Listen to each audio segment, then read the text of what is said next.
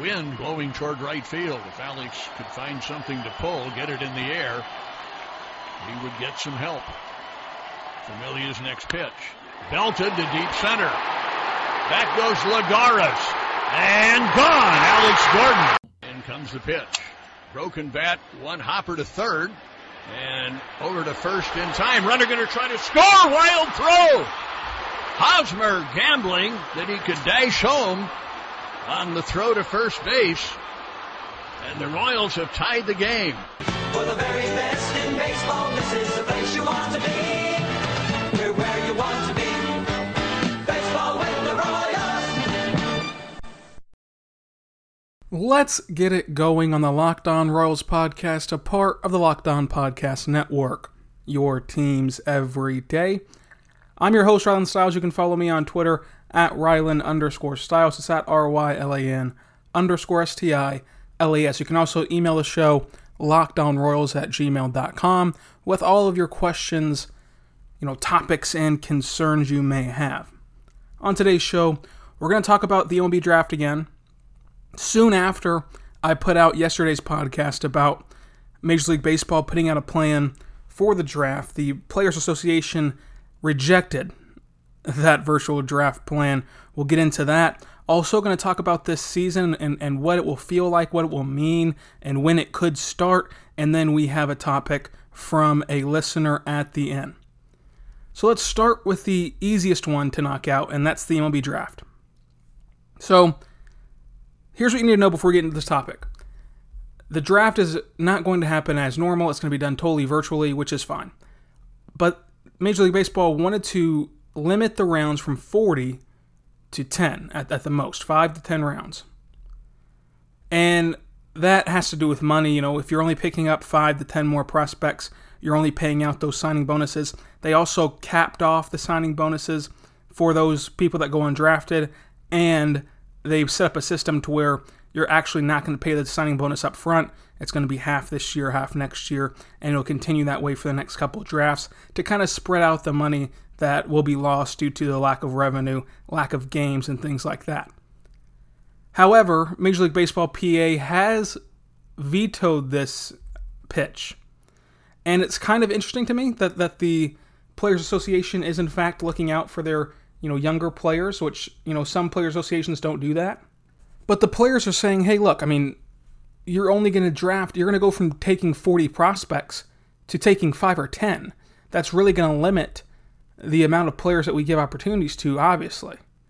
And so they don't like that fact. They also don't like the limiting uh, the the salary, excuse me, the signing bonus.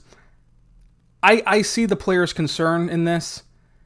I don't know how you because I also see the owner side of it of listen, we're not generating enough revenue to warrant drafting 40 players and and give them signing bonuses lucrative enough for them to sign with us.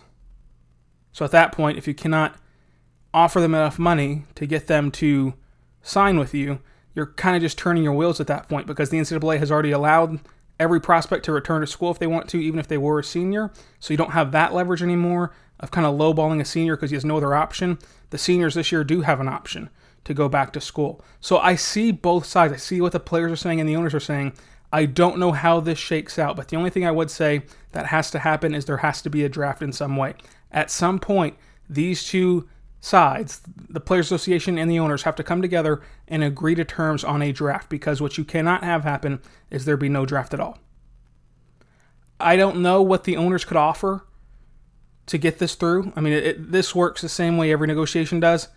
The owners pitch something, the players reject it. They say, "Okay, I'll pass. I'll pass this draft that I hate if you'll give me something else." I don't know what that something else could be.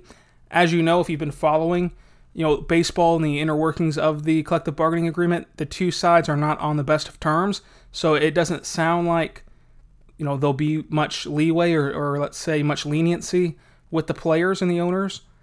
But I just struggle with what what's the other option here.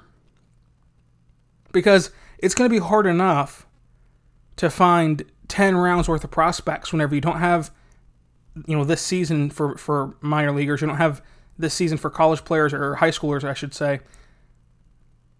How do you find enough players, you know, that that warrant being drafted at this point to fill up more than 10 rounds. And then with the lack of revenue that we think could hinder the the the, the payroll, so we think could totally change what you can spend at the major league level. If it's going to change what you can spend at the major league level, if this is going to impact Mookie Betts' contract this offseason, then it's absolutely going to impact every player you draft and their signing bonus. So it doesn't seem like there's a good solution for this, but there has to be a draft. And I'll say it again what you cannot do, the only thing that would ruin and decimate some franchises in this, it's not canceling the season, it's canceling the draft. While this draft will be harder than ever to find prospects and to find talent, you still need to give teams like the Royals, teams like the Indians, teams like the Rays, teams like the, the Marlins, you still need to give them the shot, the Tigers, to get young, cheap, controllable talent. That's how those teams sustain. That's how those teams eventually turn into contenders. It's through the draft. It's supplementing talent that you lose in free agency with the draft. And it, again, it will be harder than ever to hit on draft picks. And I wouldn't be surprised if this is the lowest success rate in Major League history out of the draft. I wouldn't be surprised if you see the least number of players go from draftees to the majors in this draft class when it's all said and done. But you still have to give them the chance. Because even if you push the draft back next year, it creates such a slippery slope that could end up hurting teams like Kansas City in the long run. Your small market teams that can't afford to go out and, and grab a Mookie Betts or even grab an above average player in free agency. The teams like the Royals who spend free agency looking for Lucas Duda and Maikel Franco. You know, guys who are taking you're taking a flyer on guys hoping that they can pan out. So the draft has to happen, but it will not happen the way we discussed yesterday. This came out last night, you know, around 11 o'clock, that the, that the Player Association just totally shut down this this pitch to, to have a five to 10 round draft, uh, which it's surprising it took this long to, to get the PA to, to kind of say no because the five to 10 round thing has been around for a month. You know, it's it's been it's been well known for a month. So I'm not sure where the hiccup came yesterday. Maybe yesterday was just the official pitch, and so once they made the pitch official, then they got it turned down. But you know, I would think that we would have, we would have heard some some grumblings about the Player Association not liking the the model, you know, a month ago whenever it first came out. But nonetheless, the draft I think will happen. Again, it was scheduled to 5 to 10 rounds on June 10th. I don't know if they can work this out by June 10th, but at some point it, it's got at some point it's got to be worked out.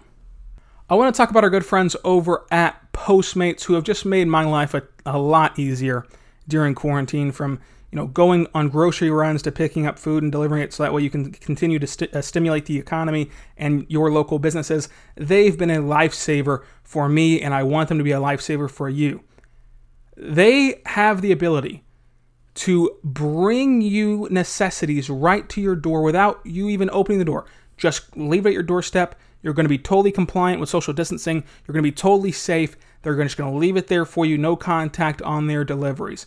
And Postmates is not just picking up food or, or picking up burgers and sushis and doing all of that. They also can bring you things from Walmart, Walgreens, 7 Eleven, clothing stores, whatever you need, they can drop it off right outside your door. So they make, make your life so much easier, especially during these difficult times here. All you have to do is download the Postmates app for iOS or Android Find your local places, find your favorite places, and get anything you want delivered within the hour. A speedy delivery, you can do a ton of things with this app.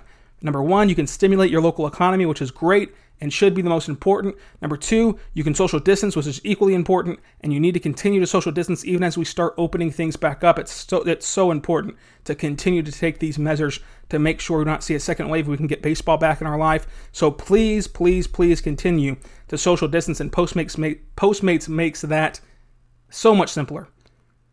All you have to do though to get all these features, to, to get things delivered right to you within the hour freaky fast right here for, from Postmates is download the app for iOS or Android.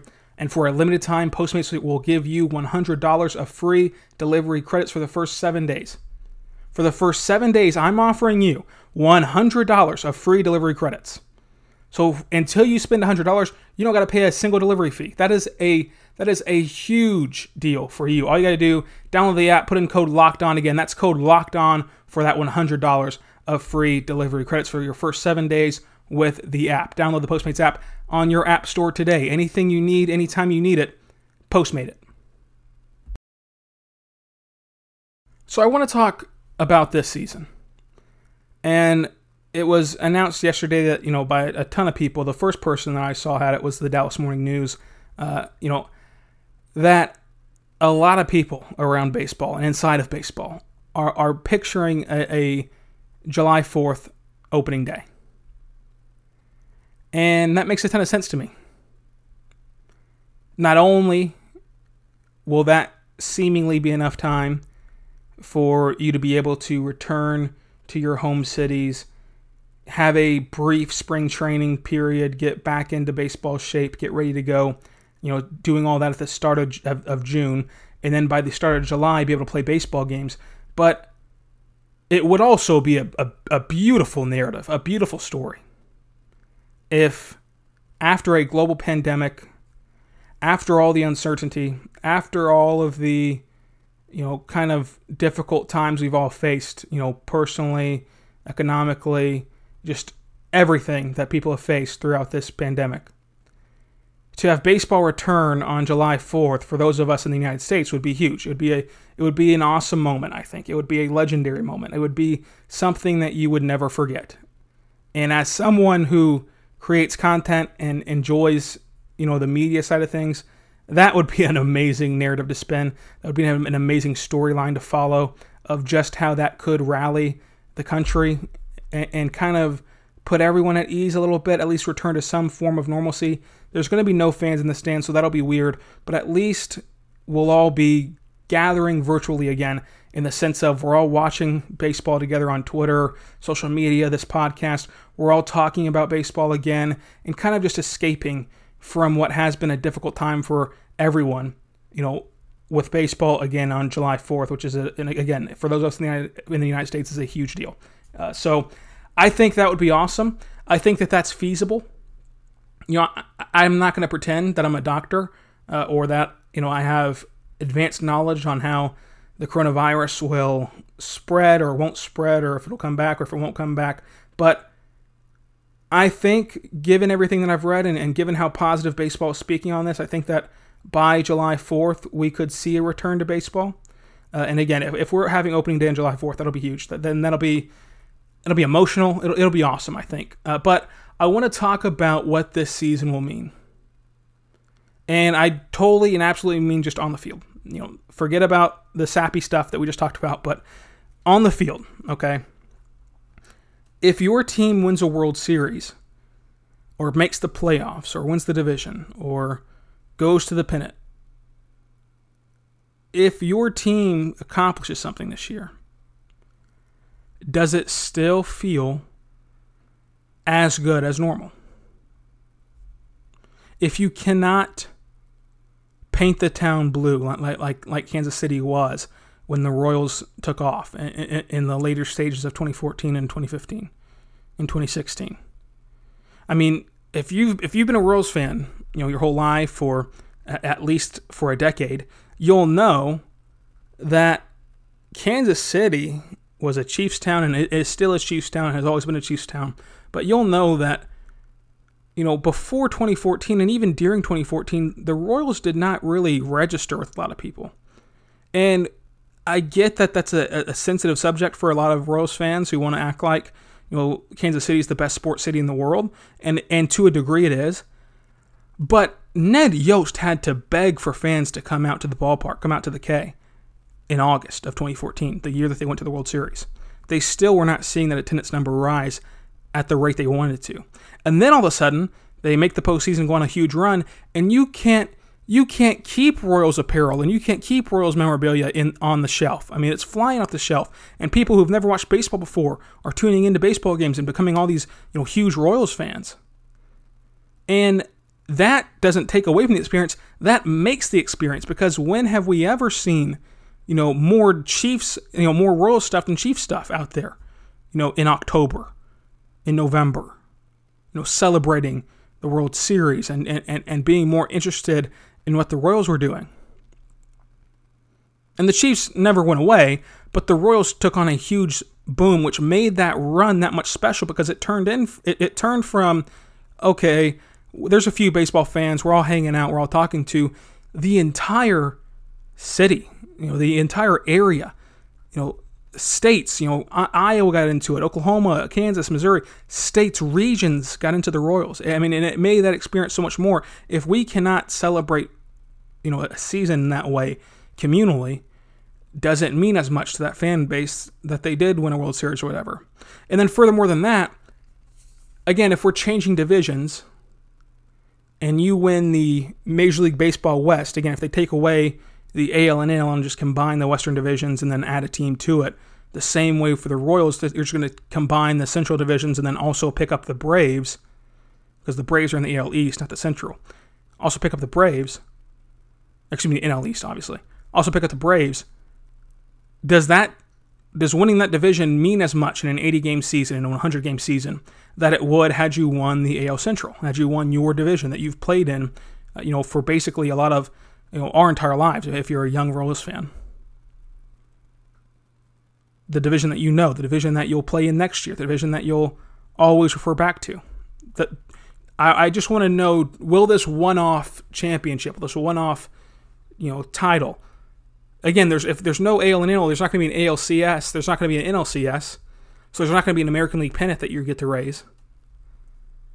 So I, I was I'm just wondering, will this still feel as good if if your team, which again, it's not going to be the Royals, it's, it's they're not going to win anything this year. But in general, if you were a fan of, say, the Dodgers who could win the World Series this year, would it feel as good to win it this year in a shortened season with a ton of asterisks of, you know, no fans, you know, change of the division, combining divisions, no American League, no National League, you get to add the DH, which not that they need it, well, not that they need it at all, but really helps the Dodgers lineup whenever you consider how deep they are and now instead of having starters on the bench, you have starters in that lineup at the DH spot. Uh, but I think that it'll obviously still feel good for fans to win a championship, but I don't think they'll have that same experience that say Kansas City got in 2015.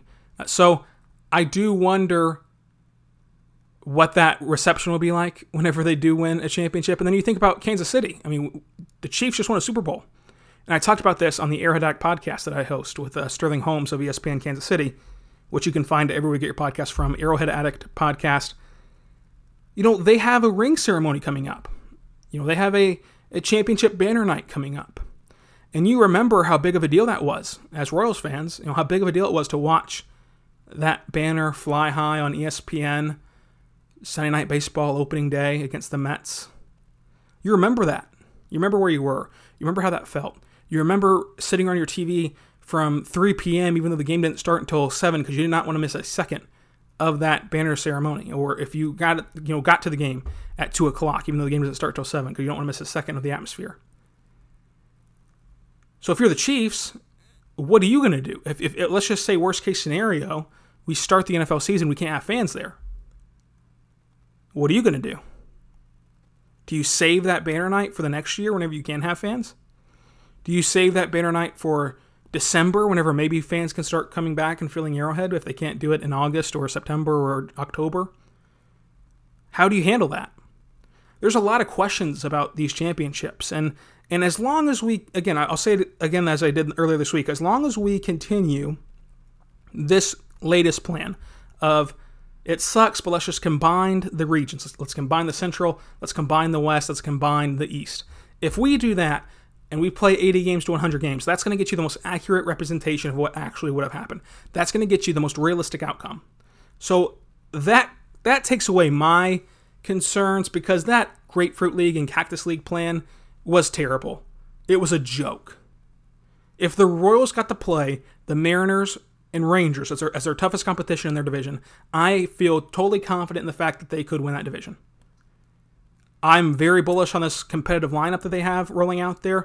If you can get a good season, which it looked like you would have, out of Josh Staumont, out of Trevor Rosenthal, call up Brady Singer, I think that they could have won that division.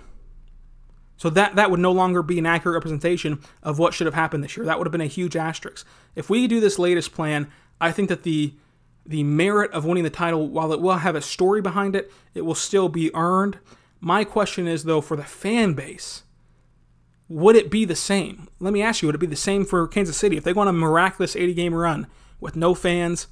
If they go on a miraculous run and they win the World Series somehow, which again, with this plan of having to play the Cubs and the Cardinals and whatnot, it, it's not going to happen. But if they did, there's no way that that feels the same way as it did in 2015 whenever you can congregate at Power and Light, at, at the K, you know, in the community and really embrace and really soak in that championship atmosphere. It'd be it'd be awesome. So how would it be if we're still social, social distancing and we're still not being able to go out in the community and celebrate and, and gather and do things like that? I'm just interested in how this all unfolds. I teased a listener question or a listener topic uh, at the start of the show that came on the email from Frank. Frank, I'll get to that on you know next week's show. I'll get to that. The first show next week will have your comment in there about MLB.tv because it is a topic that I do want to address and I do want to you know, voice my concerns over the same concerns that you have, but we'll do that next week on the first show of the week. This was a fun week, a three episode week. Again, only three episodes during quarantine, but once we return to baseball, once we return to normal in sports, this will be an every single day show on the Locked On Podcast Network. It'll be a ton of fun, and I cannot wait to get back to normalcy. I appreciate the support this week, though. It's still been great. You know, the support has been awesome. I cannot thank everyone enough for continuing to listen to the show, despite there being no baseball and despite your lives probably all changing dramatically, you know, unless you just already work from home and you're totally fine like me. But, you know, the, the, those of us that have already worked from home and that were already trying to make their living at home, you know, those of us are few and far between. So I understand how difficult this time is for most of you. So the fact that you still carve out time in your new schedule to listen to the show is pretty awesome to me. Again, you can follow me on Twitter at Rylan underscore Stiles. It's at R Y L A N underscore S T I L E S on Twitter. If you don't have Twitter but still want to interact with the show, go ahead and hit me up on the email lockedonroyals at gmail.com as Frank did. You can throw out topics. You can throw out questions. You can throw out your opinions, and I'll read them off and tell you if I agree with you or disagree with you. And you know we can have an interaction that way. Also, you can check out the Locked On Royals Fantasy Baseball League. It seems like we will have a baseball season, so that means that we're going to have a fantasy baseball league. And same thing, Twitter or the email. Send me your ESPN username. I'll invite you to the league, and we'll get going that way. Be good and be good to one another, and we'll see you next time on the Locked On Royals podcast, a part of the Locked On Podcast Network.